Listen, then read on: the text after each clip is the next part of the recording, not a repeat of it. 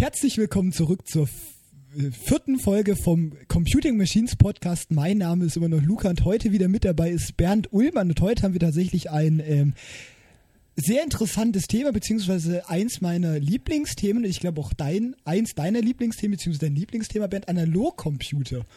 Genau, das ist definitiv mein Herzensthema. Anders kann man es gar nicht sagen. Ja, mal gucken, wie lang die Folge wird. Wir hoffen natürlich, dass sie nicht zu lang wird, aber das ist ein interessantes Thema. Vielleicht gibt es auch 2 Folgen dazu. Das kann ich jetzt am Anfang noch nicht sagen, aber mal gucken, wie sich die Folge so entwickelt. Und ja, vielleicht Analogcomputer. Wir hören ja viel von Digitalcomputern. Was heißt denn eigentlich dieses Digital und was heißt dieses Analog für Leute, die das noch nie gehört haben? Da gibt es ein riesen Missverständnis. Viele Leute denken, dass ein Digitalcomputer und ein Analogcomputer sich darin unterscheiden, wie sie Werte repräsentieren. Es ist zwar meistens der Fall, dass ein Analogrechner oder Analogcomputer Werte durch Spannungen und Ströme repräsentiert und nicht durch Nullen und Einsen, aber was den eigentlichen Unterschied ausmacht, und das ist das wirklich Faszinierende daran, ein Digitalrechner hat eine feste Struktur. Es ist immer derselbe Computer, den man auf oder unter dem Tisch stehen hat oder in der Hand hält. Was sich beim Digitalrechner ändert, ist der Algorithmus, das Programm, das er ausführt, um ein bestimmtes Problem zu lösen. Beim Analogrechner ist das ganz anders. Der Analogrechner hat gar keinen Algorithmus. Der Analogrechner hat nicht mal einen Speicher.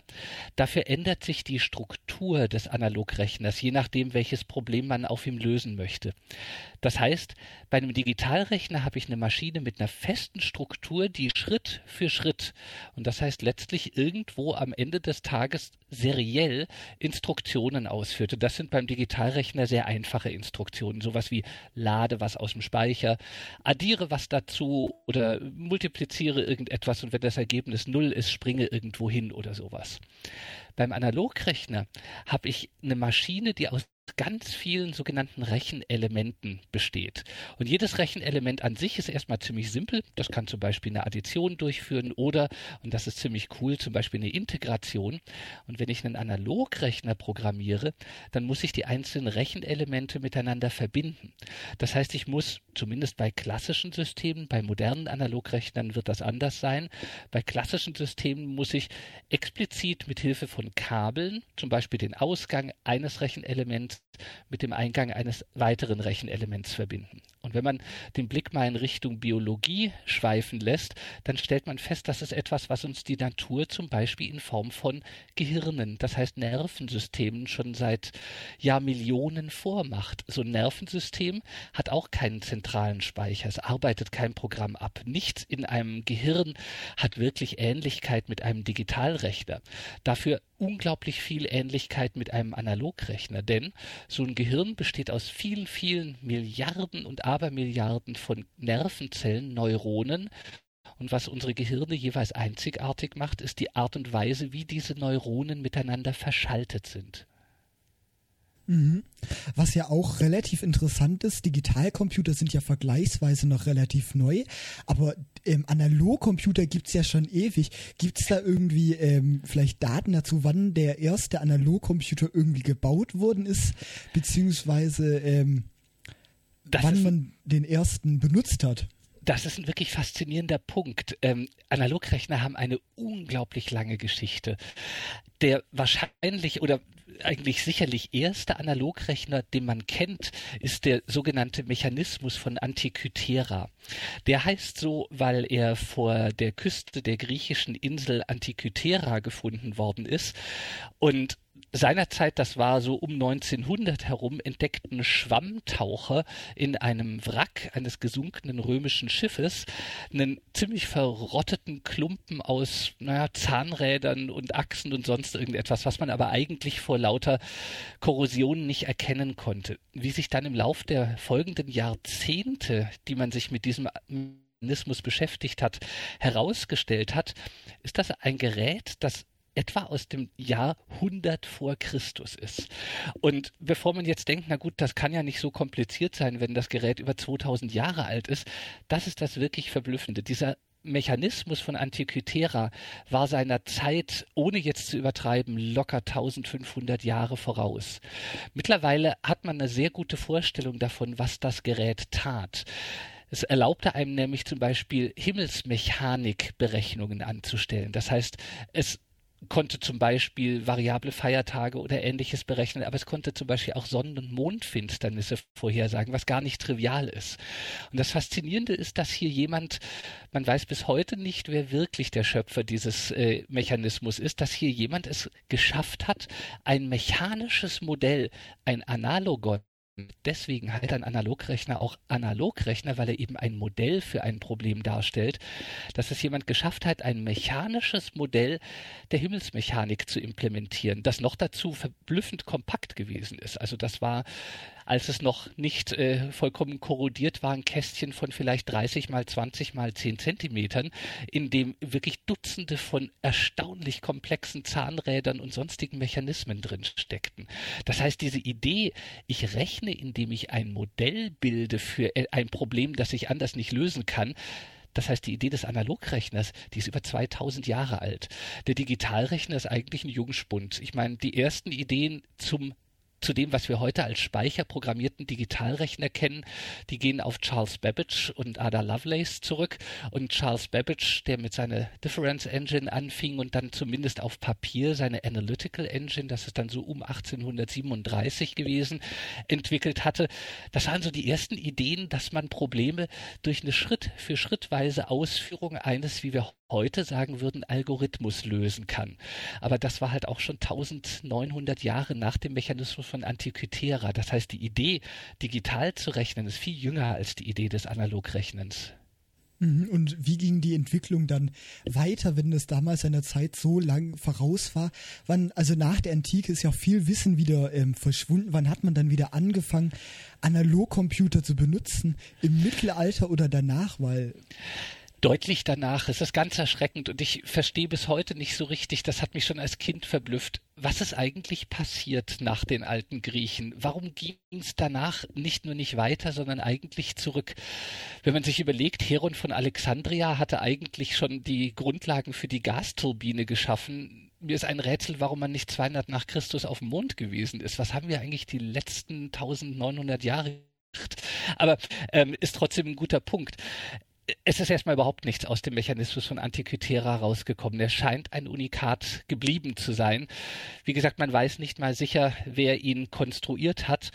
Die ersten wirklich ernstzunehmenden Analogrechner, die man dann in der Folge entwickelt hat, das war dann etwa im 19. Jahrhundert. Lord Kelvin, nachdem das Temperaturmaß benannt ist, war einer der Vorreiter, was sogenannte mechanische Analogrechner angeht, die man übrigens Differential Analyzers nennt, weil, da werden wir nachher sicherlich noch drauf eingehen, Analogrechner eignen sich vor allem für eine bestimmte Klasse von Problemen in der Mathematik. Das sind Probleme, die man durch Differentialgleichungen beschreiben kann. Und Differential, da steckt schon irgendwie Differenz drin. Daher leitet sich dieser Name des Differential Analyzers ab. Aber wie gesagt, nach dem Mechanismus von Antikythera, wenn man mal astronomische Uhren und überhaupt Uhren aus dem Mittelalter außen vor lässt, weil sie sehr viel einfacher waren als das, was der Mechanismus von Antikythera schon implementiert hatte. Nach diesem Mechanismus kam erst mal 1800 Jahre lang eigentlich gar nichts. Mhm. Und dann irgendwann, also da gab es vor kurzem ein sehr interessantes Video von Veritasium, heißt er, glaube ich, wo er das dann auch, ist zwar auf Englisch, aber da hat er ja auch ein bisschen über die Entwicklung gesprochen. Das kam ja dann auch irgendwann wieder auf mit Gezeitenrechnern kam mir dann Analogcomputer zurück. Für die Leute, die jetzt nicht wissen, was Gezeiten sind, ist einfach nur Ebbe und Flut und die sind ja auch, wenn man sie sich dann mathematisch anschaut, relativ komplex. Warum hat man dann dafür Analogcomputer gebaut und nicht beispielsweise irgendwie andere Computer? Ja, das ist eine gute Frage. Aufgrund der Tatsache, dass ein Analogrechner ein Modell, egal ob das jetzt mechanisch ist, es gab sogar hydraulische und pneumatische Analogrechner, was aus heutiger Perspektive ziemlich verrückt anmutet.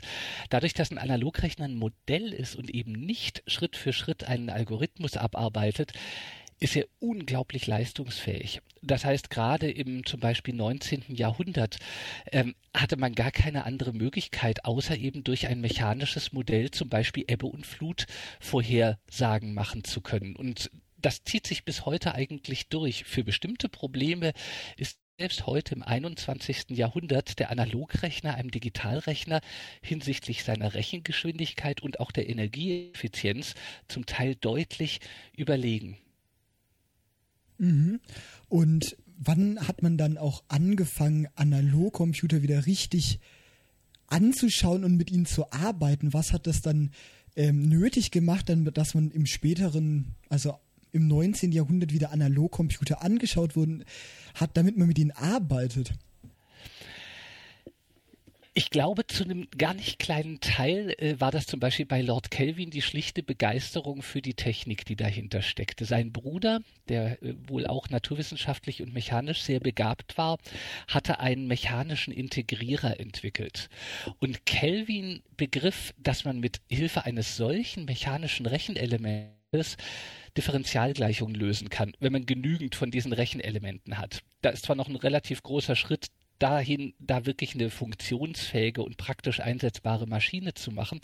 Ich glaube, Kelvin war wahrscheinlich der Erste, der verstanden hat, dass man, wenn man Rechenelemente hat, die integrieren und summieren und multiplizieren können, dass man dann mit diesen Rechenelementen zu seiner Zeit noch mechanische Modelle, das heißt analoga, für Differentialgleichungen aufstellen kann. Und Kelvin hat dann etwas entwickelt in den 1870er Jahren, das man bis heute als das Kelvinsche Rückführungsverfahren bezeichnet. Das ist quasi das Standardprogrammierverfahren. Wenn man einen Analogrechner programmiert, macht man das selbst heute noch fast 150 Jahre später nach den Ideen, die Lord Kelvin seinerzeit ausgearbeitet hatte. Und Kelvin hatte großes Interesse an der Vorhersage von Ebbe und Flut. Zum einen aus mathematischer Sicht. Das ist nämlich gar nicht trivial, das Problem. Da spielen nicht nur das Erde-Mond-System, sondern natürlich auch die Sonne und erstaunlich viele Störungstherme mit rein, und Tidenberechnung war in der Zeit, in der man größtenteils noch mit Segelschiffen unterwegs war, eine wirklich wichtige Aufgabe, weil man stelle sich vor, man möchte in einen Hafen einlaufen, hat aber gerade auslaufende Wasserströmungen. Das funktioniert dann natürlich entsprechend schlecht. Und mathematisch lässt sich so eine Tidenberechnung auf eine Fourier-Synthese zurückführen. Das heißt, ich kann das, was den Tidenhub verursacht, als eine Summe von, in der Mathematik erstmal unendlich viel, in der Praxis reicht eine Handvoll, von trigonometrischen Termen, das heißt viele, viele Sinus- und Kosinusfunktionen zurückführen. Das war zu Kelvins Zeiten natürlich schon bekannt, nur man stelle sich vor, man muss per Hand Hunderte oder Tausende von Sinusthermen erstmal an sich ausrechnen und die dann auch noch mit entsprechenden multiplikativen Vorfaktoren addieren. Das geht einfach nicht. Das ist viel zu fehleranfällig und viel zu aufwendig. Und entsprechend hatte Kelvin dann eine Maschine gebaut, die er den Tide-Predictor nannte, die das mechanisch gemacht hatte. Man hatte wirklich einfach an der Kurbel gedreht und das Ding hat auf einer Papierbahn eine Kurve aufgezeichnet, die jeweils den Wasserstand zu einem bestimmten Datum für einen bestimmten Platz auf der Erde ausgegeben hatte. Das war wahrscheinlich nach dem Mechanismus von Antikythera der erste wirklich ernstzunehmende Analogrechner. Also das ist schon eine ganz schön große Zeitspanne dazwischen. Aber wie kann man sich jetzt vorstellen, wie hat dann dieser Analogcomputer funktioniert, wenn man den noch nie gesehen hat? Wie kann man sich vorstellen, wie man die aus der Kurbebewegung, der jetzt die Tiden berechnet hat? Ich glaube, es hilft, wenn man sich überlegt, wie man einen Sinus und einen Kosinus mechanisch machen könnte. Wahrscheinlich erinnern sich die einen oder anderen noch daran, dass man in der Schule mal Sinus und Kosinus am Einheitskreis gezeigt bekommen hat. Man hat in den Einheitskreis so ein Dreieck reingemalt und dann ist der Sinus das Verhältnis, das heißt der Quotient von Gegenkathete zur Hypotenuse, und der Kosinus ist die Ankathete zur Hypotenuse.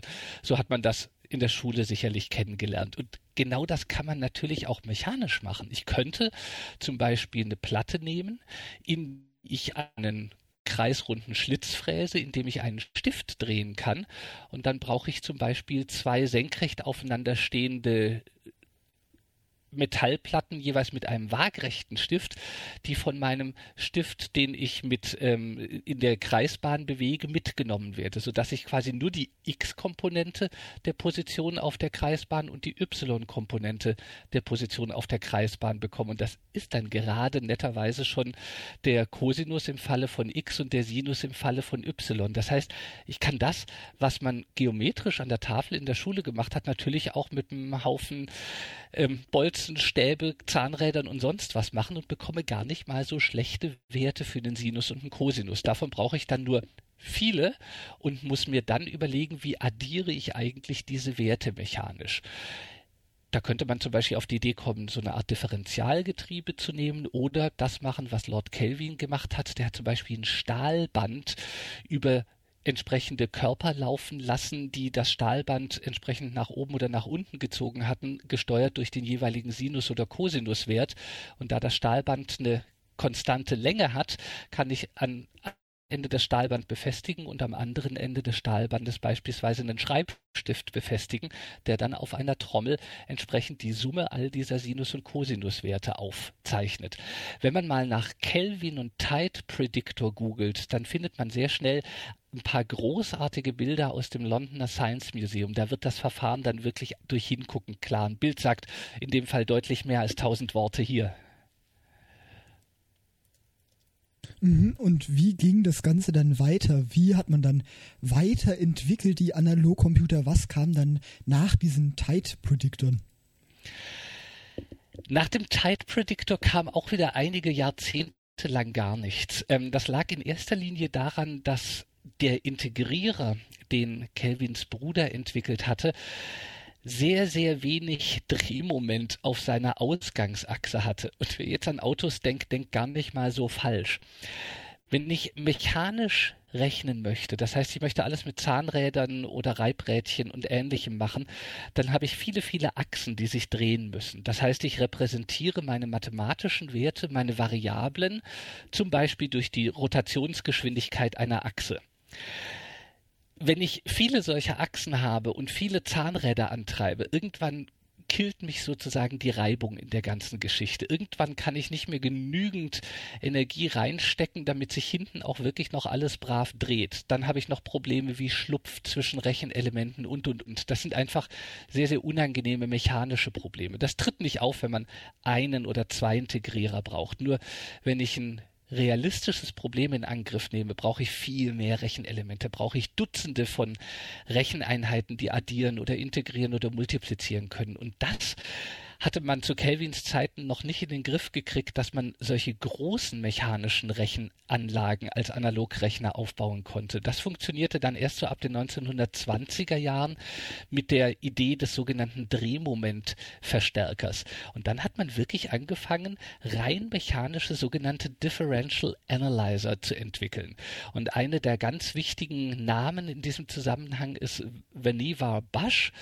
Das war einer der ganz berühmten, ich würde ihn heutzutage wahrscheinlich als Wissenschaftsmanager bezeichnen, in den USA in der ersten Hälfte des 20. Jahrhunderts. Und Vannevar Bush war einer der Väter des mechanischen Differential Analyzers und was dann natürlich unglaublich beschleunigend hinzukam und nicht nur den mechanischen, sondern vor allem auch den elektronischen Analogrechner auf den Weg gebracht hatte, war, man ahnt es, dann der beginnende Zweite Weltkrieg. Und du bist ja auch einer der Autoren so der Bücher, die es auf diesem Gebiet gibt. Wie heißt es denn? Analog Computer? Analog Computing ist die englische Ausgabe, genau. Und Analog Computing. Genau, davon gibt es übrigens kleine Eigenwerbung, bald eine Zweitauflage, zumindest wenn ich damit rechtzeitig fertig werde, ich bemühe mich aber. Also falls jemand sich jetzt vielleicht für das Thema jetzt so interessiert wird, wie ich es vor irgendwie einem Dreivierteljahr oder so geworden bin, kann man da sich durchaus sehr interessant zu lesen, das Buch. Und da beschreibst du auch im Zweiten Weltkrieg, dann in der V2, kam ja mit einer der ersten dann elektronischen Analogcomputer dazu, beziehungsweise allgemein in Deutschland in diesem Projekt von der V2 wurde relativ viel da entwickelt. Warum wurden jetzt bei Raketen plötzlich Analogcomputer benötigt, beziehungsweise was hat sich dann so groß geändert, dass man dann plötzlich elektronische Analogcomputer dafür gebraucht hat, beziehungsweise wie haben die funktioniert? Das ist ein interessanter Punkt. Wenn man sich eine Rakete anschaut, zum Beispiel eine Silvester-Rakete, die fliegt ja relativ unkontrolliert hoch. Und das ist auch das Einzige, was sie tun muss, hochfliegen, weil sie detoniert ja sowieso nach ein paar Sekunden. Wenn man allerdings so eine Art ballistische Mittelstreckenrakete entwickeln möchte, die als Angriffswaffe dienen kann, dann ist das erstaunlich kompliziert. Denn man muss bedenken, man möchte über eine Strecke von wenigen 100 Kilometern ein vergleichsweise kleines Ziel treffen. Das heißt aber, man muss irgendwie Störungen, die auf die Raketenflugbahn einwirken, ausgleichen. Seitenwinde und Ähnliches. Weiterhin muss man dafür sorgen, dass die Rakete überhaupt mal eine stabile Flugbahn einnimmt. Wenn man sich vorstellt, man muss einen Besenstiel auf seinem Finger balancieren, das erfordert richtig Übung, damit man das längere Zeit durchhält. Und das ist im Prinzip das Problem, das eine Rakete hat. Eine Rakete hat ihren Antrieb unten und dann hat man viele, viele Meter Rakete oben drüber, die noch dazu wirklich schwer sind. Das heißt, die Rakete muss irgendwie selber balancieren. Und dafür braucht man zum einen entsprechende Messwertaufnehmer, das heißt, man braucht zum Beispiel die Information, welche Beschleunigungen wirken auf die Rakete in X, Y und Z Richtung.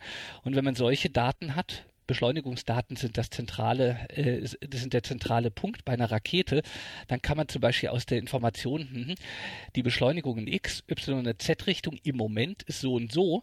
Die nächste Frage ist, wie schnell sind wir eigentlich und wo sind wir in dieser Rakete? Und aus der Beschleunigung kann ich die Geschwindigkeit mathematisch entsprechend ableiten, indem ich drüber integriere. Und wenn ich die Geschwindigkeit kenne, muss ich eigentlich nur nochmal drüber integrieren, um die Position der Rakete herauszubekommen. Und das sind entsetzlich wichtige Punkte für eine Rakete, weil, mal angenommen, ich möchte einen bestimmten Zielpunkt erreichen mit der Rakete. Ich muss zu einem bestimmten Zeitpunkt lange vorher den Antrieb abschalten. Denn in dem Moment, wo ich den Antrieb abschalte, wird die Rakete natürlich weiterhin auf ihrer ballistischen Flugbahn fliegen. Die Frage ist jetzt, wann muss ich den Antrieb eigentlich abschalten, wenn ich die Rakete auf den richtigen Weg gesteckt habe? Wenn ich zu spät abschalte, schieße ich über das Ziel hinaus. Wenn ich den Antrieb zu früh abschalte, schieße ich zu kurz. Und wie gesagt, dazu kommt noch die Aufgabenstellung, die Rakete überhaupt stabil zu halten, dass sie sich nicht überschlägt, dass sie nicht ins Rollen oder Taumeln gerät. Dafür braucht man also die Möglichkeit, Dinge zu integrieren. Das hatte man vorher eben alles mechanisch gemacht. Und das funktioniert auch mechanisch super, nur nicht an Bord einer Rakete. Das Problem in der Rakete ist, das Ding ist unglaublich groß, laut und vibriert entsetzlich. Viel zu sehr für Feinmechanik. Das heißt, Versuche, Raketen rein mechanisch zu steuern, sind eigentlich von vornherein zum Scheitern verurteilt. Die Vibrationen, die auftreten und auch die Beschleunigungen während des Fluges sind deutlich zu hoch für klassische, mechanische Analogrechneransätze. Und dann kam ein deutscher Ingenieur Helmut Hölzer auf die wirklich brillante Idee, man kann ja auch integrieren, indem man zum Beispiel einen Kondensator auflädt. Man kennt vielleicht noch aus der Schule die Idee des Kondensators, das sind zwei Platten, die durch ein Dielektrikum, das heißt letztlich ein Isolator, getrennt sind. In einem Kondensator kann ich aber Ladungsverschiebung verursachen. Das heißt, ich kann an die eine Platte und an die andere Platte eine Potentialdifferenz anlegen und diese Ladungsverschiebung behält so ein Kondensator zum Beispiel auch. Und dann könnte man sagen, okay, ich nehme das Maß der Potentialdifferenz zwischen den beiden Kondensatorplatten als meinen Integralwert. Das ist etwas, was einem Elektroniker sehr, sehr nahe liegt, diese Überlegung. Man kann mit einem Kondensator, wenn man etwas anders beschaltet, zum Beispiel auch eine Ableitung bilden. Und Helmut Hölzer hatte dann die Idee, wenn wir die Beschleunigungsinformation schon auf elektronischem Wege als eine Spannung bekommen, dann können wir mit ein bisschen zusätzlicher Elektronik, und das war wirklich gar nicht so viel, also eine Handvoll Röhren hatte ausgereicht dafür, zum Beispiel das Integral über die Beschleunigung bilden, um die Geschwindigkeiten in x, y und z Richtung zu berechnen und zum Beispiel auch die Position in x, y und z Richtung abzuleiten. Und das war sozusagen die Geburtsstunde des elektronischen Bordcomputers. damals, die V2, war das erste Fluggerät, das einen voll elektronischen Bordcomputer hatte. Und damit nicht genug, wenn man sich überlegt, wie unbeschreiblich kompliziert die Entwicklung einer solchen Rakete ist, wird einem relativ schnell klar, man kann nicht alles durch Trial und Error machen. Man hat damals sowieso sehr viel mehr Versuche gebraucht, als man es heute benötigt, um das Gesamtsystem funktionsfähig zu bekommen. Heute kann man viel, viel mehr simulieren als seinerzeit. Aber schon damals war es nötig, bestimmte Dinge, vor allem was die Stabilisierung der Rakete anging, zu simulieren, idealerweise lange bevor man einen Prototypen gebaut hat, der einem dann doch nur um die Ohren fliegt. Und dafür hatte Helmut Hölzer dann einen richtigen Analogrechner, also nicht einen spezialisierten Bordcomputer, der jetzt nur für die Rakete verwendbar war, sondern einen richtigen elektronischen Analogrechner entwickelt, mit dem man zum Beispiel das Verhalten einer Rakete komplett simulieren konnte. Das heißt, während man früher mit unglaublichem finanziellen und personellen Aufwand eine Rakete, einen Prototypen bauen und dann abschießen musste und während des Fluges dann auch mit sehr, sehr viel apparativen Aufwand Telemetriedaten übertragen und aufzeichnen musste, konnte man jetzt sowas einfach im Labor machen. Man brauchte gar keine Rakete mehr, sondern man hatte einen Analogrechner, der hat simuliert, so würde sich die Rakete verhalten. Und dann konnte man zum Beispiel Parameter optimieren, um ein ganz bestimmtes Verhalten zu produzieren, bevor man damit dann wirklich endlich mal einen Prototypen gebaut hatte. Und ich würde jetzt einfach mal behaupten, hier merkt man jetzt wieder, was für eine Rolle der Zweite Weltkrieg in der Welt von heute gespielt hat. Ohne den Zweiten Weltkrieg hätten wir heute relativ viele Computer und Erfindungen nie gehabt. Und das hatten wir jetzt auch schon in der letzten Folge, die ich mit dir aufgenommen habe, mit ENIAC und ANFSQ-7. Ohne den Krieg gäbe es das alles nicht. Und um sich das nochmal kurz zu verdeutlichen, was mir eingefallen ist, zu der Zeit gab es ja auch noch keine Transistoren. Das heißt, das waren ja alles Röhrenrechner, diese Analogcomputer, beziehungsweise nicht mit Transistoren. Genau, das war deutlich vor der Entwicklung des Bipolartransistors, der ja erst in der zweiten Hälfte der 1940er Jahre aufkam. Was man seinerzeit nutzen konnte, man hatte schon unglaubliches Know-how, was Vakuumröhren anging. Das ist zwar ein bisschen aus dem Fenster gelehnt, aber trotzdem wage ich zu behaupten, dass man so gegen Ende des Zweiten Weltkrieges, was die Entwicklung von Elektronenröhren anging, eigentlich das Wesentliche bereits wusste. Wenn man sich anschaut, wie komplex viele Geräte, also beginnend bei einem hochwertigen Radioempfänger bis hin zu dann natürlich wieder kriegswichtigen Geräten wie Radarstationen, Richtfunkstrecken, teilweise schon im Mikrowellenbereich, wie weit man da war, kann man sich vorstellen, dass die Analogrechnerentwicklungen von Helmut Hölzer immerhin den Vorteil hatten, schon auf Standardbauelemente zurückgreifen zu können. Wenn man mal ein bisschen sucht, findet man Bilder des sogenannten Mischgerätes. Das war die Tarnbezeichnung für den Bordrechner der V2. Ich glaube, wirklich getarnt hat das gar nichts. Den Briten war sehr schnell klar, dass da ein elektronischer Bordrechner sein musste. Aber wenn man mal nach V2 und Mischgerät sucht, findet man Bilder dieses Mischgeräts. Und das ist selbst aus heutiger Perspektive verblüffend klein und erstaunlich kompakt gebaut, wenn man bedenkt, dass es eine Rakete steuert. Und interessanterweise, das russische Trägersystem Proton, die Proton-Rakete, flog, zumindest wenn man Gerüchten glauben darf, bis Mitte oder Ende der 90er Jahre immer noch mit einem elektronischen Analogrechner an Bord. Einfach, weil es funktionierte. Das hatte sich seit dem Zweiten Weltkrieg extrem bewährt in Raketen, sodass man das zumindest hinter dem Eisernen Vorhang offensichtlich noch Jahrzehnte so weiter betrieben hat. Sicherlich nicht mehr mit Röhren, aber die Grundideen waren wohl dieselben. Was ja auch wahrscheinlich der Grund ist, weshalb wir immer noch keine Informationen zum russischen ANFSQ-7 haben. Das wahrscheinlich auch noch aus derselben Zeit kommt und das funktioniert wahrscheinlich auch noch analog. Von daher, es funktioniert, aber es wird nicht geändert. Genau, ist typisch russische Technik. Es funktioniert. Das ist rock solid im Gegensatz zu vielem, was wir hier im Westen gemacht haben. Und wie kam ihr jetzt in diese Zeit der elektronischen Analogcomputer, wie ging es jetzt dann nach dem Krieg weiter, nachdem wir diese Grundlagen gefunden haben, wie wurde dann weiterentwickelt, weil danach hat sich auch viel mehr Technik entwickelt. Simulieren konnte man jetzt auch noch, wie ging es dann weiter? Das ist so ein bisschen wie beim Digitalrechner gewesen, der ja auch eigentlich zur gleichen Zeit den Anschub bekommen hatte und Wie bei vielen Ideen lag offensichtlich auch die Idee des Analogrechnens in der Luft. Auf der einen Seite, wir haben jetzt die deutsche Perspektive kennengelernt, Helmut Hölzer. Es gab in den USA vollkommen unabhängig auch Bestrebungen, Analogrechner zu bauen. Auf der einen Seite war das George Philbrick. Der hatte allerdings ausnahmsweise mal kein militärisches Interesse, sondern George Philbrick, der hatte sein Interesse in der chemischen Industrie.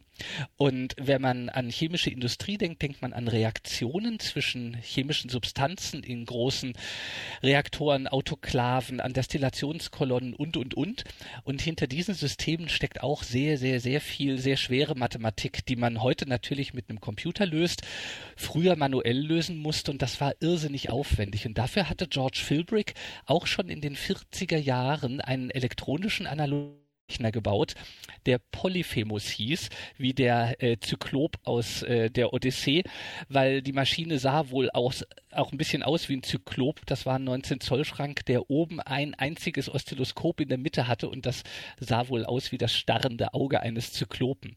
Das heißt, es gab in den USA eine Strömung, Analogrechner zu entwickeln, die keinen militärischen, sondern einen industriellen Hintergrund hatte. Und in den USA gab es, man erinnert sich vielleicht an die Folge zum Thema ENIAC, man hatte ja schon einen Analogrechner, einen mechanischen verwendet, konkret sogar einen elektromechanischen, das war der Rockefeller Differential Analyzer, um die Schusstafeln zu berechnen, über die wir damals gesprochen hatten.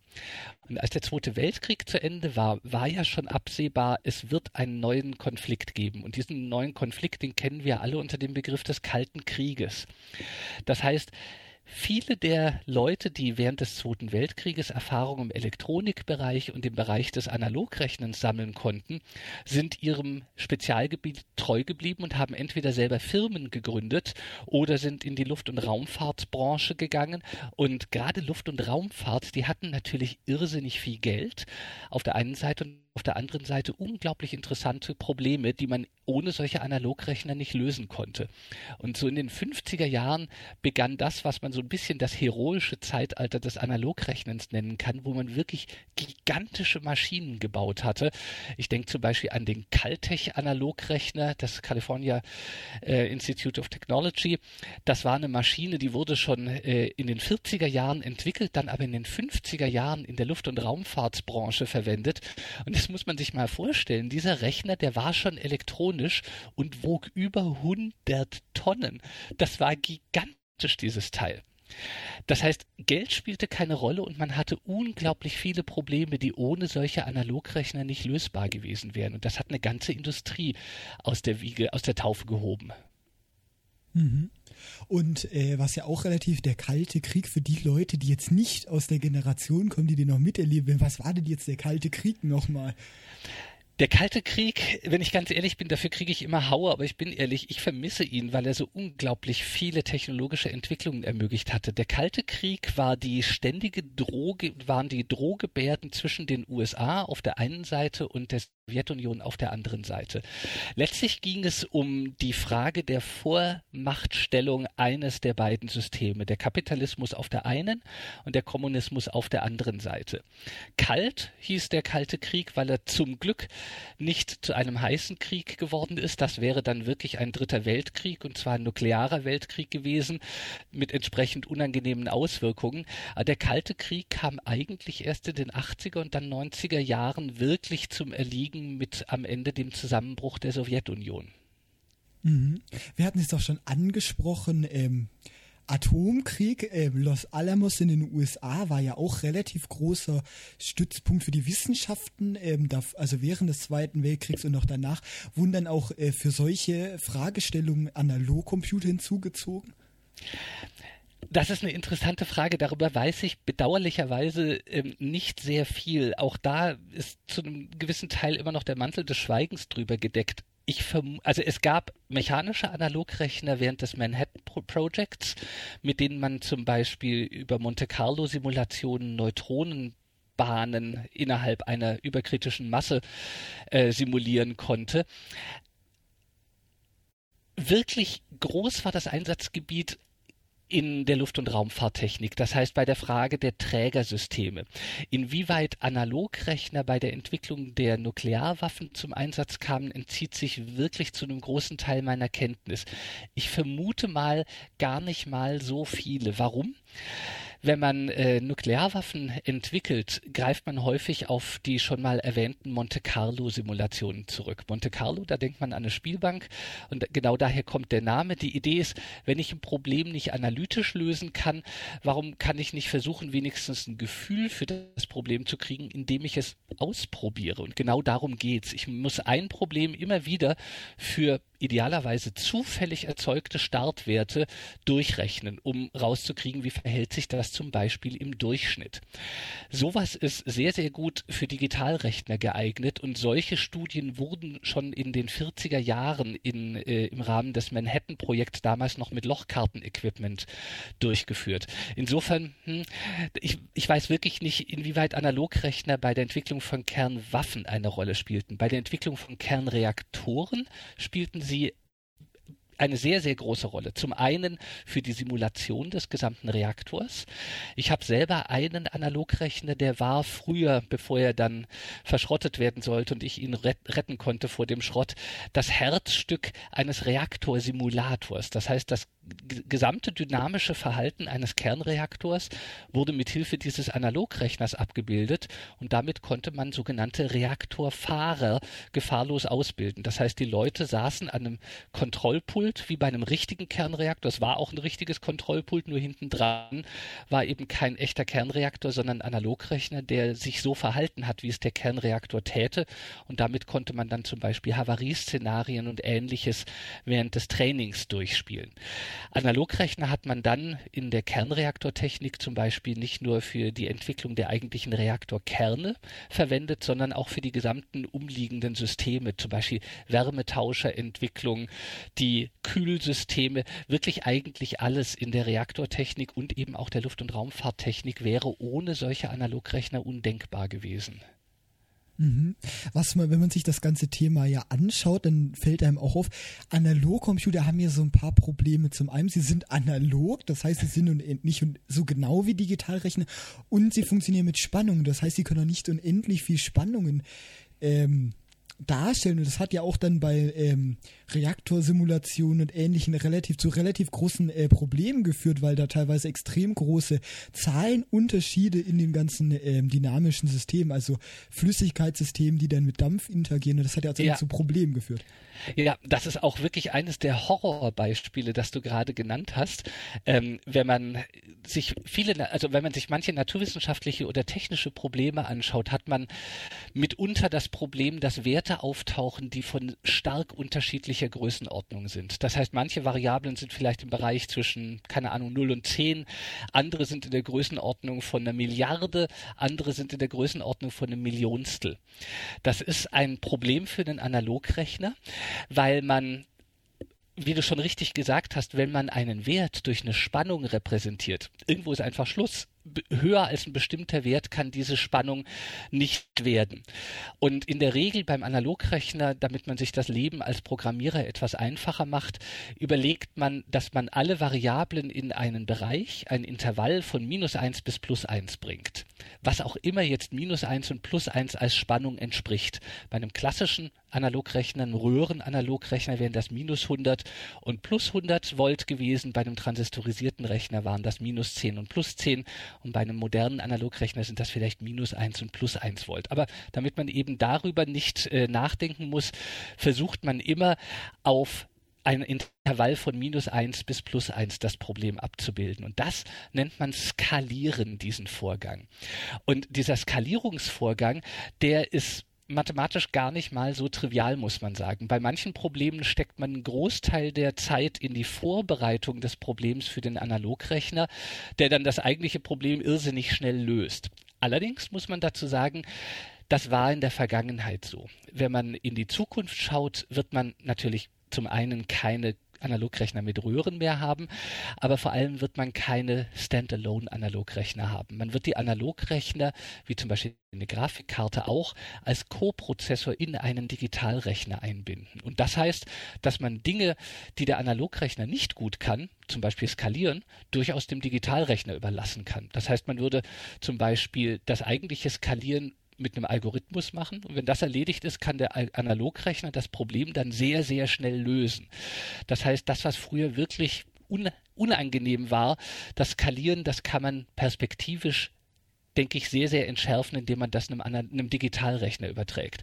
Ich habe heute lustigerweise im Rahmen eines Forschungsprojekts, das ich an meiner Hochschule habe, einen sogenannten Halvorsen-Attraktor skaliert. Das ist ein chaotisches System, das wir uns im Rahmen eines Projektes anschauen, das ich analog implementieren möchte. Und ich habe für die Skalierung, ich würde mal sagen, locker eine halbe Stunde gebraucht. Und das sind nur 3 gekoppelte Gleichungen. Das Interessante ist, einer unserer Mitarbeiter im Projekt, der hat ein Programm geschrieben auf dem Digitalrechner, das die Skalierung, die ich per Hand gemacht habe, automatisch macht.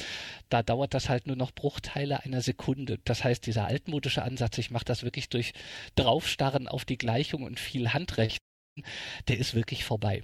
Du hattest noch ein zweites Problem angesprochen, Genauigkeit. Die ist bei einem Analogrechner prinzipbedingt sehr, sehr viel geringer als bei einem üblichen Digitalrechner. Was allerdings nicht so ein großes Problem sein muss, wie man zumindest auf den ersten Blick denken könnte. Bei einem Analogrechner kann man so grob davon ausgehen, dass man 3 bis 4 Dezimalstellen an Genauigkeit hat. Das heißt, ich kann einen Wert wie 1,234 vielleicht gerade noch so abbildenden Wert 1,23 kann ich auf jeden Fall abbilden. Jetzt mag sich der ein oder andere vielleicht denken, bei einer digitalen Maschine habe ich, wenn ich einen Double Precision Float habe, locker mal 14 Dezimalstellen an Genauigkeit. Was will ich denn mit einem Analogrechner, wenn der nur 4 Dezimalstellen hat? Der interessante Punkt ist aber hier, dass man für viele Probleme, die in der Praxis auftreten, bei weitem nicht so eine hohe Genauigkeit benötigt, wie sie der Digitalrechner hat. Jetzt kann man sich natürlich fragen, warum hat er dann so eine hohe Genauigkeit? Das kostet ja bestimmt Geld. Die Antwort ist, dadurch, dass ich Probleme auf einem Digitalrechner immer in einer Schritt-für-Schritt-Art und Weise abarbeiten muss, eben durch einen Algorithmus. Und dass ich Daten, meine Werte, binär darstelle, begehe ich in jedem Rechenschritt einen, zumindest wenn ich mit Gleitkommazahlen rechne, einen klitzekleinen Fehler. Das ist nicht schlimm, wenn ich 1, 2, 3, 4 Rechenschritte habe. Wenn ich eine Milliarde Rechenoperationen habe, können sich diese kleinen Fehler, und das tun sie häufig auch, auf einem Digitalrechner aber sehr, sehr stark bemerkbar machen. So stark, dass das Ergebnis mitunter einfach vollkommen falsch ist. Aus diesem Grunde war und ist man immer bestrebt, wenn man mit einem Digitalrechner arbeitet, wenn man schon Gleitkommazahlen benutzt, was man nur machen sollte, wenn es echt nicht anders geht, eben wegen dieser Probleme, dass man in dem Fall dann möglichst viele Nachkommastellen hat, um diese Darstellungs- und Rechenfehler, die prinzipbedingt sind, möglichst gering zu halten. Das Problem hat der Analogrechner nicht. Das soll nicht heißen, dass er kein Problem mit Genauigkeit hat, aber das Problem ist jetzt nicht so groß, wie man denken möchte, wenn man hört, nur 3 bis 4 Stellen im Vergleich zu locker mal 14 Nachkommastellen. Analogrechner verhalten sich in der Mehrzahl der Fälle quasi zahm, wenn es um die Lösung von Problemen geht, wohingegen Lösungen beim Digitalrechner mitunter auch mal nicht sehr zahm, das heißt vollkommen falsch sein können. Mhm. Und wir hatten ja vorhin auch noch ein bisschen über die Anwendung Simulation, Trägerraketen gesprochen. Was ja auch eine sehr lustige Anwendung von Computern war, ist, dass man damit teilweise auch Flugsimulatoren gebaut hat. Ja, grandios, nicht? Ich finde das auch ein unglaublich interessantes Thema. Es gibt eine schöne Publikation, die nennt sich Black Magic and Gremlins. Wer das mal googeln möchte, das ist ein Public Domain PDF-Dokument, das die frühe Zeit der analogen Flugsimulation beschreibt. Das ist nicht nur technisch sehr interessant, sondern auch einfach unglaublich lustig stellenweise, wenn man liest, mit was für Problemen man damals zu kämpfen hatte. Wenn man sich vorstellt, im Zweiten Weltkrieg hatte man ja schon das Problem, wie bilde ich eigentlich Piloten aus? Also wenn ich mir vorstelle, es wäre irgendwie Krieg und ich würde eingezogen und durch irgendeinen blöden Zufall der Luftwaffe zugeordnet, das wäre eine Katastrophe. Ich habe Höhenangst und ich wäre bestimmt kein guter Pilot. Wie bringt man jemandem Fliegen bei? Schnell. Und zwar so, dass er sich nicht umbringt dabei. Weil wenn er beim Training schon stirbt, hat man nicht nur einen Piloten verloren, sondern so brutal, das klingt natürlich auch ein Flugzeug. Und das konnte man sich schon gegen Ende des Zweiten Weltkrieges nicht mehr leisten. Und entsprechend hat man schon im Zweiten Weltkrieg angefangen, sehr, sehr simple Flugsimulatoren zu bauen, sogenannte Link Trainers, die Firma hieß so. Und das war ja auch der Ausgangspunkt für die Entwicklung der Whirlwind-Maschine, die dann der Vorläufer von ANFSQ-7 wurde und nie für Flugsimulationen eingesetzt wurde. Aber mit dem Aufkommen von Analogrechnern war dann nach dem Zweiten Weltkrieg klar, das ist eigentlich perfekt, um ein Flugzeug zu simulieren. Wenn man sich so ein Flugzeug vorstellt, das hat ja irrsinnig viele Freiheitsgrade. Das hat 6 Freiheitsgrade. Es kann sich in X, Y und Z-Richtung bewegen und es kann sich um die X, Y und Z-Achse jeweils auch drehen. Das heißt, ich habe ein System mit 6 Freiheitsgraden und ich muss alle 6 Freiheitsgrade simulieren können, um einem Piloten ein realistisches Simulationserlebnis bieten zu können. Und das erfordert wirklich gigantische Analogrechner, also Maschinen mit Hunderten, zum Teil sogar fast 1000 Rechenelementen. Das ist heute natürlich nicht mehr viel. Heutzutage bekäme man das problemlos auf einen winzigen Chip. Damals waren das saalfüllende Maschinen gewesen, an die man hinten quasi als Ein-Ausgabeschnittstelle ein richtiges Flugzeugcockpit angeschlossen hatte, in dem ein Pilot dann bestimmte Flugmanöver durchführen konnte. Das hat man nicht nur zum Training genutzt, sondern auch für die Entwicklung von Flugzeugen. Ganz berühmt ist zum Beispiel das X-15 Experimentalflugzeug, das mit immerhin über 6-facher Schallgeschwindigkeit fliegen konnte. Und so ein Hyperschallflugzeug, das kann man gar nicht mehr ohne Simulatorhilfe entwickeln, weil viele Flugeigenschaften sind so lebensgefährlich, die kann man nicht im Modell, die kann man nicht ausprobieren. Man kann nicht irgendwas am Flugzeug ändern, Piloten reinsetzen und sagen, flieg mal eine Runde und sag mir, wie sich das Ding verhält, weil die Wahrscheinlichkeit groß ist, dass der von der Runde nicht lebend zurückkommt. Und da hat man dann wirklich unglaublich präzise und naturgetreue Flugsimulationen angefertigt, die wirklich immer spot-on sozusagen waren. Sie haben sich wirklich genau so verhalten, wie es das Flugzeug dann später in der Praxis auch gezeigt hatte. Und man kann, denke ich, mit Fug und Recht sagen, ohne Analogrechner hätten wir fast nichts von der Technik, die uns heute umgibt. Wir hätten bei weitem nicht diesen rasanten Fortschritt in der Luft- und Raumfahrttechnik, den wir in den 50er, 60er, 70er Jahren erlebt haben. Wir hätten bei weitem nicht so ausgeklügelte Kraftfahrzeuge, wie wir sie haben. Wir hätten nicht solche Eisenbahnsysteme. Wir hätten keine Schiffsantriebe, wie wir sie haben. All das sind Dinge, die in diesen Dekaden mit Hilfe von komplexen Analogrechnern entwickelt wurden. Und wir leben ja hier im Autoland Deutschland. Man hat ja nicht nur Flugzeuge damit entwickelt, man hat ja auch die Autoindustrie, die auch unfassbar viel mit Analogrechnern gearbeitet. Und BMW hat ja, glaube ich, bis in die 90er oder sowas tatsächlich Analogrechenanlagen, um Autos zu simulieren oder sowas. Genau, also VW hatte einen ganz, ganz beeindruckenden sogenannten hybriden Fahrsimulator. Hybrid sagt schon, das war schon eine Kopplung zwischen einem Analog- und einem Digitalrechner. Es waren sogar in der Praxis 3 riesige Analogrechner, mit denen man das komplette Fahrverhalten eines Fahrzeugs simulieren konnte. Also sowohl vom eigentlichen Fahrverhalten, was zum Beispiel das Fahrwerk angeht, bis hin zu, wie verhält sich ein Automatikgetriebe oder ein Schaltgetriebe, wie verhält sich der Motor mit seiner Motorkennlinie und. Und wenn man sich überlegt, wie man früher zum Beispiel Fahrzeuge, also Autos oder Eisenbahnen, Wagen gebaut hat, das war früher wirklich Trial and Error. Man hatte Ingenieure, die wussten, wie es geht. Das heißt, der übliche Ingenieur mit weißen Haaren und einem Rechenschieber, der hatte einfach jahrzehntelang sehr, sehr teure Erfahrungen gesammelt. Aber trotzdem hat das wahnsinnig viel Geld gekostet und irrsinnig viel Zeit gebraucht, bis man ein komplett neues Fahrzeug entwickeln konnte. Und mit dem Aufkommen von Analogrechnern, die erste Firma im Fahrzeugbau war übrigens vermutlich der amerikanische Eisenbahnhersteller Pullman, kennt man vielleicht von den sprichwörtlich Schlafwagen, in den man wohl wie in Morpheus Armen gewiegt wurde, der hatte schon Mitte der 50er Jahre ein Analogrechenzentrum eingerichtet.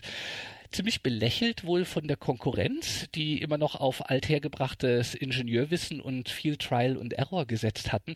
Aber der Markterfolg hat Pullman recht gegeben, weil die haben ihre Entwicklungskosten massiv verringert und ihre Time to Market auch massiv verkürzt durch den Einsatz von Analogrechnern.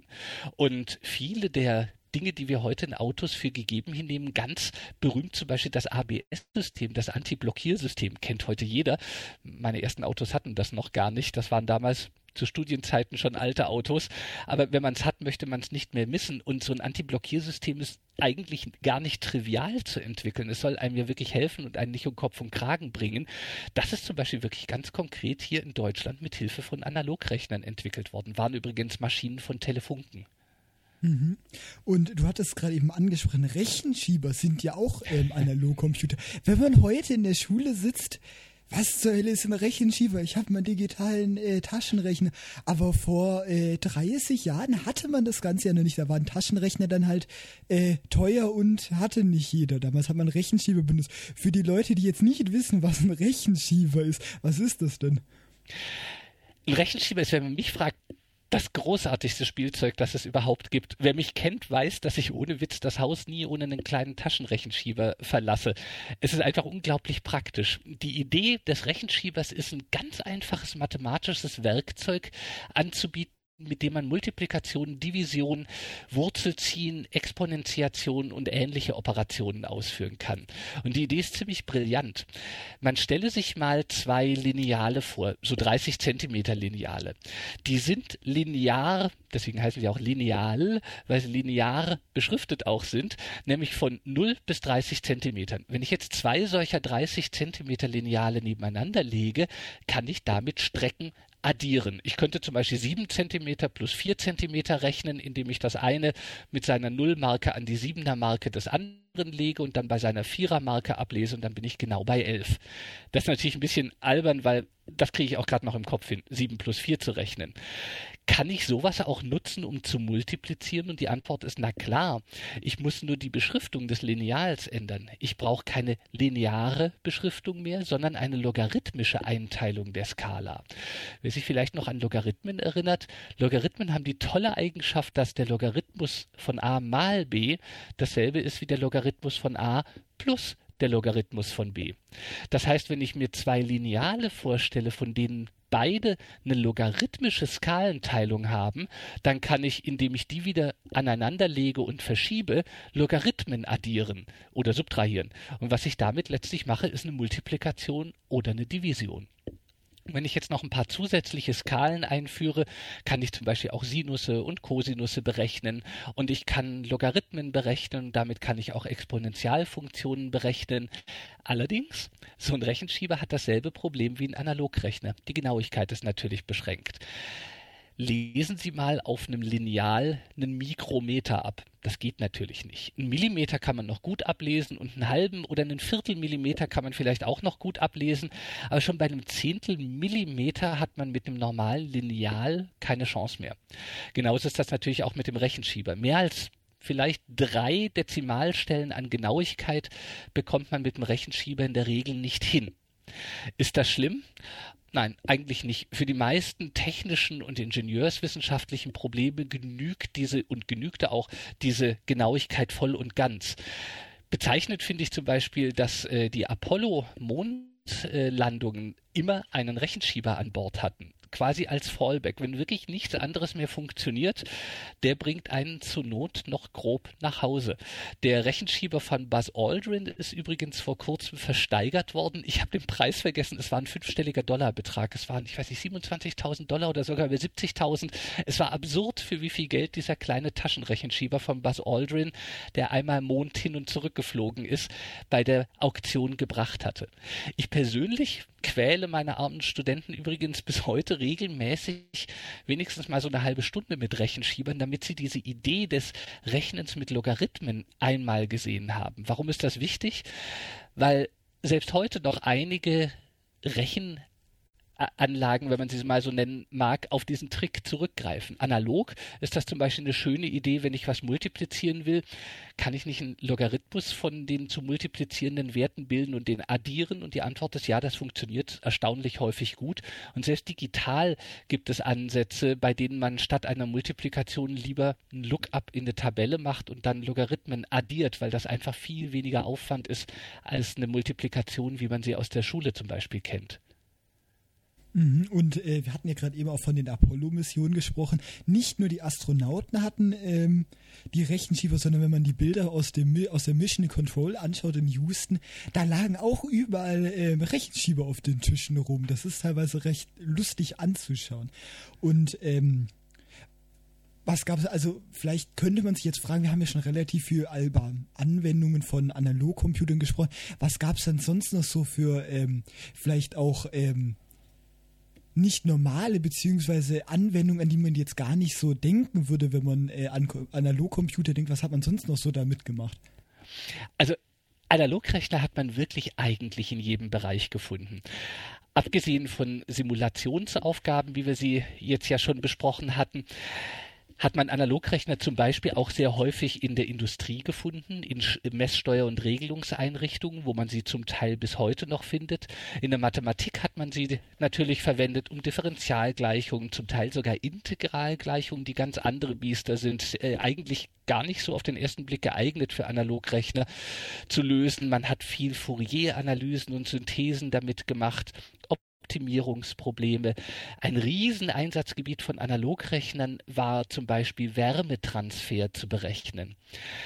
Was ich persönlich sehr, sehr schön finde, die Niederlande sind ja bekannt für Blumen und Ähnliches, das heißt für riesige Gewächshäuser.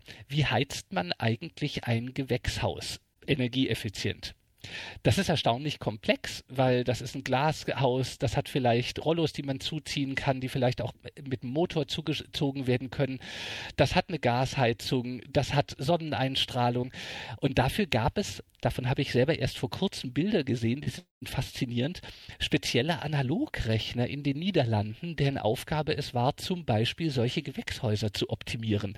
Die wahrscheinlich bekannteste Maschine hieß das Phytotron. Phyto wie die Pflanze und Tron dann, wegen elektronisch oder andere Anwendungen. Auch just in den Niederlanden sehr, sehr häufig waren zum Beispiel Aufgaben aus der Strömungsmechanik.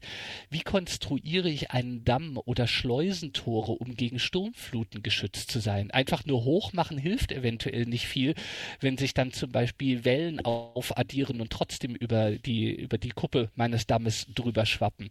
Da hat man erstaunlich viel gemacht. In der Chemie waren Analogrechner nicht fortzudenken, beginnend mit George Philbrick und seinem Polyphemus, mit dem er Reaktionskinetik simuliert hat. Wenn man sich eine chemische Raffinerie anschaut, dann sieht man aus der Ferne immer diese riesigen hohen Türme, Destillationskolonnen und irgendwelche Cracker und sonst irgendwelche komplexen Systeme, für die ich zum einen häufig Wärmeleitungsgleichungen lösen muss und zum anderen auch viel Reaktionskinetik simulieren muss. Und auch das hat man jahrzehntelang mit Analogrechnern gemacht. Dann im Bereich der Mechanik waren Analogrechner nicht wegzudenken, teilweise bis hin zum Civil Engineering. Gerade in Japan zum Beispiel, das ja von Erdbeben geplagt ist, hat man zum Beispiel Gebäudestrukturen mit Hilfe von Analogrechnern entworfen, die möglichst erdbebenresistent sind.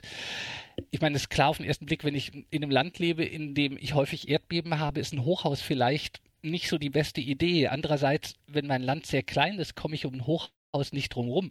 Wie baue ich ein Hochhaus, das bei auch einem schweren Beben nicht zusammenbricht? Ich kann es nicht sehr steif bauen, das wäre natürlich ein Rezept für ein Desaster. Das heißt, ich muss irgendwie ein Hochhaus bauen, das hinreichend flexibel ist, um die Bodenbewegungen quasi ausgleichen zu können. Das hat man mit Analogrechnern zum Beispiel gemacht. Jede Maschine, in der man irgendwas Rotierendes drin hat, egal ob das Jetantriebe von Flugzeugen gewesen sind oder Motoren für Schiffsantriebe oder Autoantriebe. In den Materialwissenschaften hat man das verwendet. Nukleartechnik hatten wir schon berichtet. In der Medizin hat man es häufig eingesetzt. Sogar ganz, ganz ausgefallene Anwendungen, das war eine deutsche Universität. Leider habe ich dazu außer persönlichen Erzählungen von beteiligten Wissenschaftlern nichts Schriftliches finden können. Aber an einer deutschen Universität wurden wohl in der Neurochirurgie, das heißt der Gehirnchirurgie, wurde wohl ein großer Analogrechner von Telefunken eingesetzt, um eine Online-Auswertung des EEGs während der Operation zu machen, um dem Chirurgen direkt eine Rückmeldung geben zu können, ob er sich zum Beispiel essentiellen Bereichen des Gehirns nähert oder ob gerade irgendwelche Zustände, der Patient in den Zustand rutscht, in den er nicht rutschen soll. Das finde ich wirklich ausgesprochen interessant. Im Bereich Geologie hat man es verwendet, zum Beispiel Auswertungen von Seismogrammen und auch für zum Beispiel Sonarauswertungen im U-Boot-Bereich und Ähnliches. Wirtschaftswissenschaften haben Analogrechner verwendet. Also die Liste kann man im Prinzip fast endlos fortsetzen. Es gibt eigentlich nichts, wo man nicht Analogrechner früher eingesetzt hatte. Was ja auch eine sehr interessante Anwendung ist. Also die Kunst hat ja selbst auch mit Analogcomputing, aber da hast du ja auch vor, ich glaube, einem Jahr oder so einen Livestream mit Heinbach und Hans Kulk gemacht und da beschäftigt ihr euch ein bisschen mit, wie man damit Musik machen kann. Das ist auch relativ interessant anzuschauen, was Heinbach da gemacht hat. Ja, also wenn man in Richtung elektronische Musik schaut und an klassische analoge Synthesizer, zum Beispiel einen Moog oder einen Buchla-Synthesizer denkt, das sind letztlich auch Analogrechner. Eher spezialisierte, die sind nur für die Klangerzeugung da, aber die haben auch dann entsprechend spezialisierte Rechenelemente, zum Beispiel etwas, was einen Sägezahn erzeugt oder etwas, was eine entsprechende Hüllkurve erzeugt, um einen bestimmten Klangcharakter zu liefern. Und insofern ein analoger Synthesizer ist ein Analogrechner. Und man kann natürlich jetzt noch einen Schritt weiter gehen. Das tut zum Beispiel mein Freund Hans Kulk. Der steuert analoge Synthesizer mit Analogrechnern an, um Musik zu generieren. Das heißt, er macht quasi Mathematik hörbar, was wirklich faszinierend ist. Man hat auch im grafischen Bereich viel mit Analogrechnern gearbeitet. Ich bin noch alt genug, ich erinnere mich noch ganz, ganz dumpf, als Kind in den dritten Programmen, wenn der Werbeblock kam, zwischen den einzelnen kurzen Werbespots kamen ganz kurze Einblendungen vom Fernsehsender. Das ZDF hatte die Mainzelmännchen.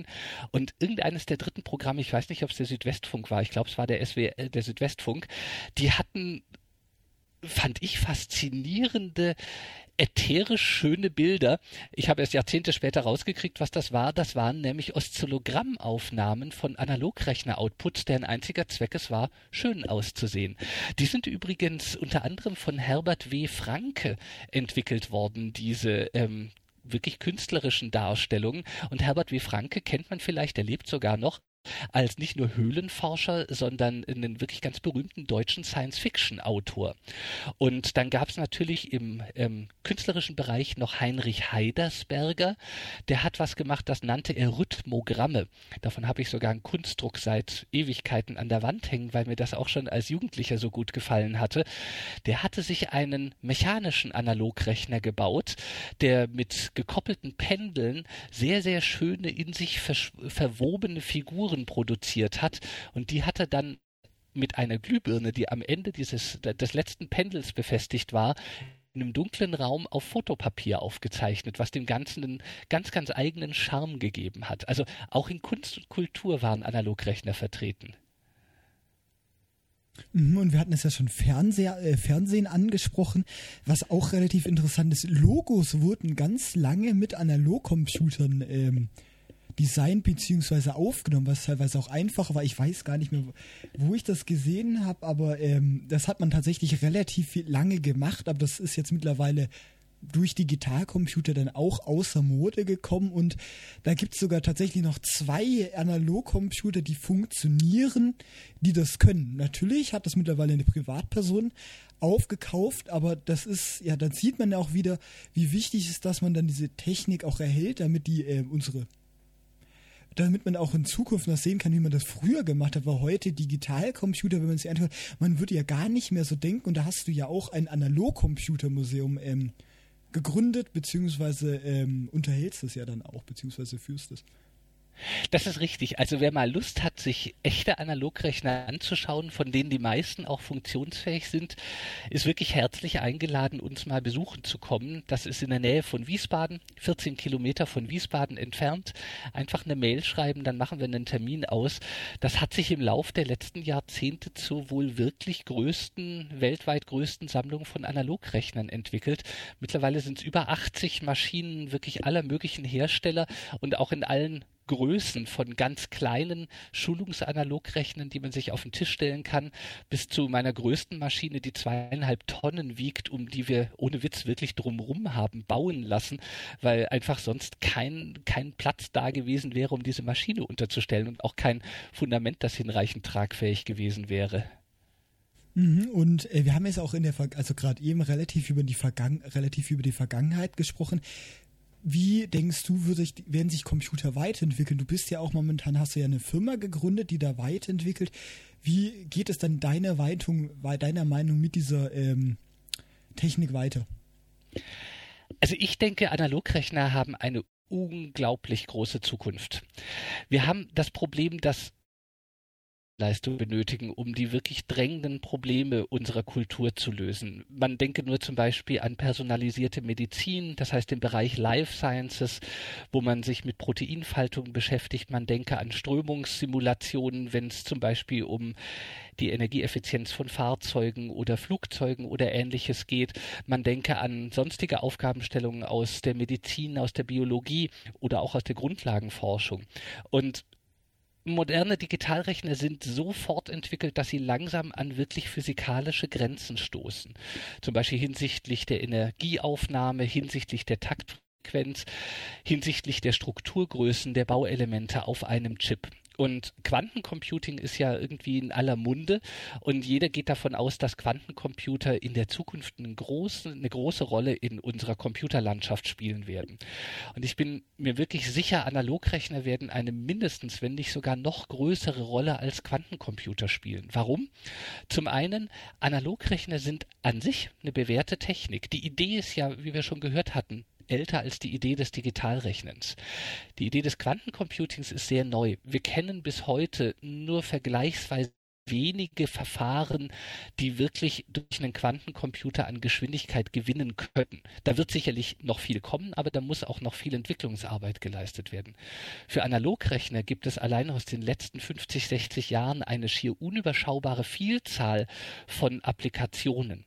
Dann kommt noch dazu, ein Analogrechner ist nicht so exotisch wie ein Quantencomputer. Ich muss nichts nahe an den absoluten Nullpunkt herunterkühlen. Ich habe eigentlich kein großes Problem, was magnetische oder elektromagnetische Störfelder angeht. Das heißt, ein Analogrechner ist viel, viel einfacher zu bauen als ein Quantencomputer. Das soll nicht heißen, dass ein Analogrechner all das kann, was ein Quantencomputer kann. Aber ich denke, wir werden am Ende, das heißt in den nächsten Jahren und Jahrzehnten, 3 verschiedene Rechnerarchitekturen in der Praxis sehen. Der Digitalrechner, den wir kennen, der wird uns treu bleiben. Aber ihm zur Seite gestellt werden auf der einen Seite Analogrechner als Koprozessoren für bestimmte Aufgaben und Quantencomputer als Koprozessoren für andere Aufgaben. Das heißt, weder Analog- noch Quantencomputer sind angetreten, den Digitalrechner abzulösen. Das können und wollen diese Maschinen letztlich auch gar nicht, weil beide Spezialmaschinen für bestimmte Problemklassen sind. Was wir jetzt machen müssen, also wir als Kultur ist, wir müssen den Vorsprung, den das Digitalrechnen in den letzten 40 Jahren gegenüber dem Analogrechnen auf der technischen Seite bekommen hat, den müssen wir aufholen. Das heißt, wir müssen das, was früher noch ganze Schränke voller Elektronik gefüllt hatte, auf winzige integrierte Bausteine bringen und wir müssen das sehr, sehr geschickt mit Digitalrechnern koppeln, damit man aus Programmiersicht idealerweise gar nicht mehr bemerkt, dass man Teilprobleme auf einen Koprozessor auslagert, der mit einer ganz anderen Technologie arbeitet als der restliche Digitalrechner. Insofern, ich bin mir wirklich sicher, dass Analogrechnen ist zurückgekommen, um zu bleiben. Es hat eine wirklich große Zukunft für nicht nur unser Jahrhundert, sondern sicherlich auch die folgenden Jahrhunderte. Und wenn man sich Analogcomputer anschaut, das wirkt ja auf den ersten Moment immer etwas abschreckend, weil es ja ein bisschen anders ist. Was würdest du sagen, wenn man jetzt ein bisschen damit anfangen möchte, wenn man sich mehr interessiert, wie könnte man sich damit mal anfangen zu beschäftigen? Weil das ist ja teilweise doch stark abschreckend, wenn man das erste Mal hört oder sieht. Das ist richtig. Also, wenn man einen klassischen Analogrechner sieht mit einem realen Programm, dann sieht man eigentlich nur einen Haufen von Kabeln und denkt sich, oh mein Gott, wie will man das verstehen jemals? Wenn man sich damit beschäftigt hat, stellt man fest, so ein Analogrechner ist eigentlich sehr viel einfacher hinsichtlich der Programmierung als ein Digitalrechner. Das Problem ist trotzdem der Einstieg. Und meine Erfahrung ist, je mehr Erfahrung man mit Digitalrechnern hat, desto mehr muss man sich überwinden, um sich auf einen Analogrechner einzulassen, eben weil es ganz, ganz anders funktioniert. Ich bekomme häufig so Fragen gestellt wie, und wie mache ich damit jetzt eine Vorschleife? Und die Antwort ist gar nicht. Das Ding hat gar kein Konzept einer Schleife. Es funktioniert ganz, ganz anders als ein Digitalrechner. An der Stelle mache ich mal allerdings nur so ein bisschen Werbung in eigener Sache. Wir haben nämlich einen ganz kleinen Analogrechner für Schulungszwecke entwickelt im letzten Jahr. The Analog Thing haben wir das Kleine genannt. Und wir sind selber überrascht vom Erfolg, dass das Gerät hat. Das ist ein Open-Hardware-Projekt. Das heißt, wir sind damit, wir als Firma, nicht angetreten, um großen Gewinn zu machen. Das ist ein, ich werde es nie lernen, entweder ein Non-Profit oder ein Not-for-Profit-Projekt. Jedenfalls, wir machen quasi keinen Gewinn. Das ist ein feiner, aber wichtiger Unterschied zwischen den beiden Begriffen, den ich nicht begriffen habe, um ehrlich zu sein. The Analog Thing ist ein kleiner Analogrechner, der kostet mit Schüler- oder Studentenrabatt 225 €. Und dafür bekommt man einen wirklich brauchbaren Analogrechner, der ist etwa so groß wie ein DIN A4-Blatt. Das sind 2 Platinen übereinander, den kann man mit einem USB-Steckernetzteil betreiben. Und man hat eine Maschine, die immerhin 5 Integrierer und 4 Summierer und 2 Multiplizierer und noch ein bisschen sonstige Rechenelemente hat. Und damit kann man schon ziemlich komplexe Dinge machen. Also es gibt auch schon eine ganze Sammlung von Applications Notes dafür, die einem dann auch helfen, den Einstieg in das Analogrechnen zu bekommen. Und wir sind jetzt gerade dabei, auch eine Online-Dokumentation zu schreiben, die wirklich auch als Einführung in das Analogrechnen verwendet werden kann. Ansonsten, wer entweder keine Lust hat, ein Set sich entweder zu kaufen oder zu bauen, auch die Schaltpläne werden wir offenlegen, haben wir auch schon gemacht, aber die gerade im Netz zu finden sind nicht mehr die aktuellen. Ich muss das dringend aktualisieren. Man kann sich einen Analogrechner, wenn man elektronisch interessiert ist, auch vergleichsweise einfach selber bauen. Wer sich dafür interessiert, möchte vielleicht mal auf www.analogmuseum.org schauen. Das ist meine Homepage. Und da mal in Literatur gucken und nach dem Begriff Vogel suchen. Das ist ein leider mittlerweile verstorbener Freund von mir, Dr. Vogel. Der hat einen kleinen, aber sehr, sehr feinen Analogrechner entwickelt, den man mit wirklich vergleichsweise geringem Aufwand, vielleicht 10, 20 Euro Bauteile kosten und etwas Löterfahrung, sehr, sehr schnell nachbauen kann. Und von Herrn Vogel finden sich da auch ein paar sehr schöne Dokumente, die einem einen guten Einstieg in, wie programmiere ich einen Analogrechner und was mache ich damit eigentlich, geben.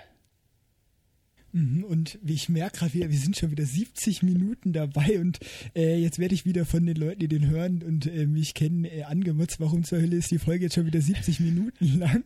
Deshalb würde ich... Ah, nein, ich habe da nichts dagegen. Ich finde das sehr interessant, aber man muss nicht untertreiben. Vielleicht reden wir in Zukunft nochmal drüber. Aber ich glaube, das war eine sehr interessante Einführung dafür, dass man das noch nie gehört hat, weil Analogcomputer kennt ja schlichtweg mittlerweile fast niemand mehr und ich hoffe, ihr habt wieder viel Neues mit dazugelernt und Bernd, möchtest du noch irgendwas abschließend sagen vielleicht? Also zum einen bedanke ich mich natürlich von Herzen für die Gelegenheit, hier über mein Lieblingsthema vortragen zu können und ich kann nichts anderes tun, als nochmal wirklich ganz herzlich einzuladen, wer sich für das Thema interessiert, schreibe mir einfach eine Mail und komme mal zu Besuch. Analogrechner sind wirklich ein wunderbares mathematisches Spielzeug. Vielen herzlichen Dank. Immer gerne und dann sehen wir uns in der nächsten Folge, beziehungsweise hören wir uns in der nächsten Folge wieder und bis dahin tschüss und bis dann.